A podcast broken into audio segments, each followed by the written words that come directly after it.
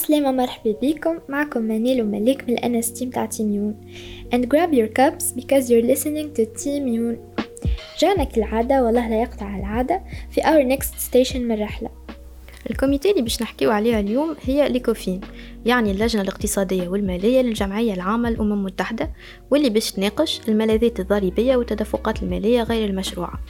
علاش ال committee هذا؟ وشنو الموضوع متاعو في أكتوبر 2021 مجموعة صحفيين إقصائيين ينشروا تقرير يهم عدة قيادات في العالم عربية وأجنبية اللي يتعاملوا مع شركات أجنبية للتهرب الضريبي.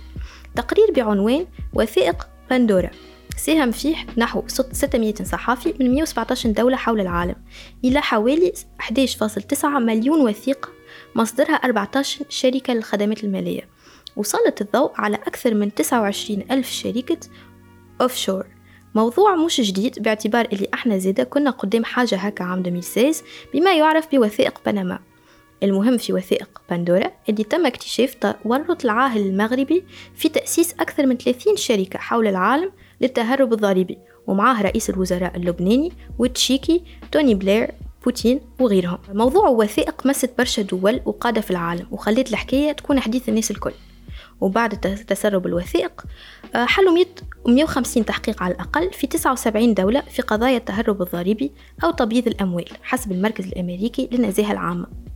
قضية تخلينا نطرح الموضوع في اللجنة الاقتصادية والمالية للجمعية العامة للأمم المتحدة باش نحاولوا نحلوا مشكلة التهرب الضريبي في العالم واللي أهم أسبابه النظام الاقتصادي والقواعد الضريبية في العالم اللي عملتها دول منظمة للتعاون الاقتصادي للتنمية ال committee الثانية is so great خاطر it almost literally shaped our whole reality اليوم وتخليك تسأل روحك what if things went different.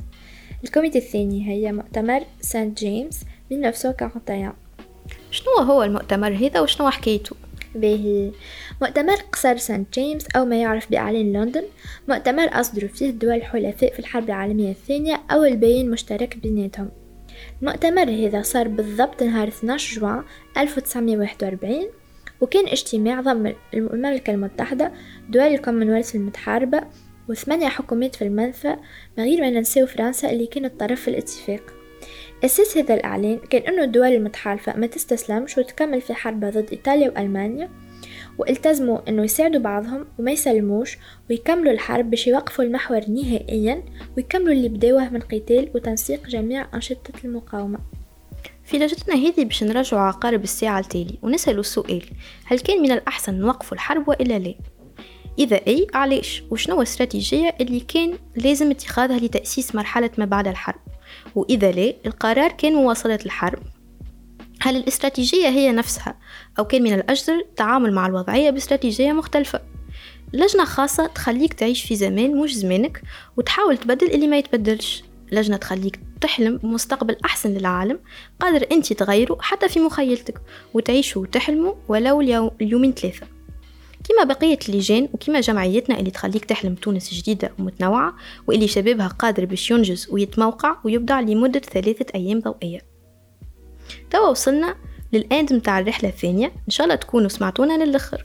وانتي what are you waiting for باش تعمر as a delegate, journalist ولا staff member Stay tuned for the next station. And don't forget to sip slowly the hot tea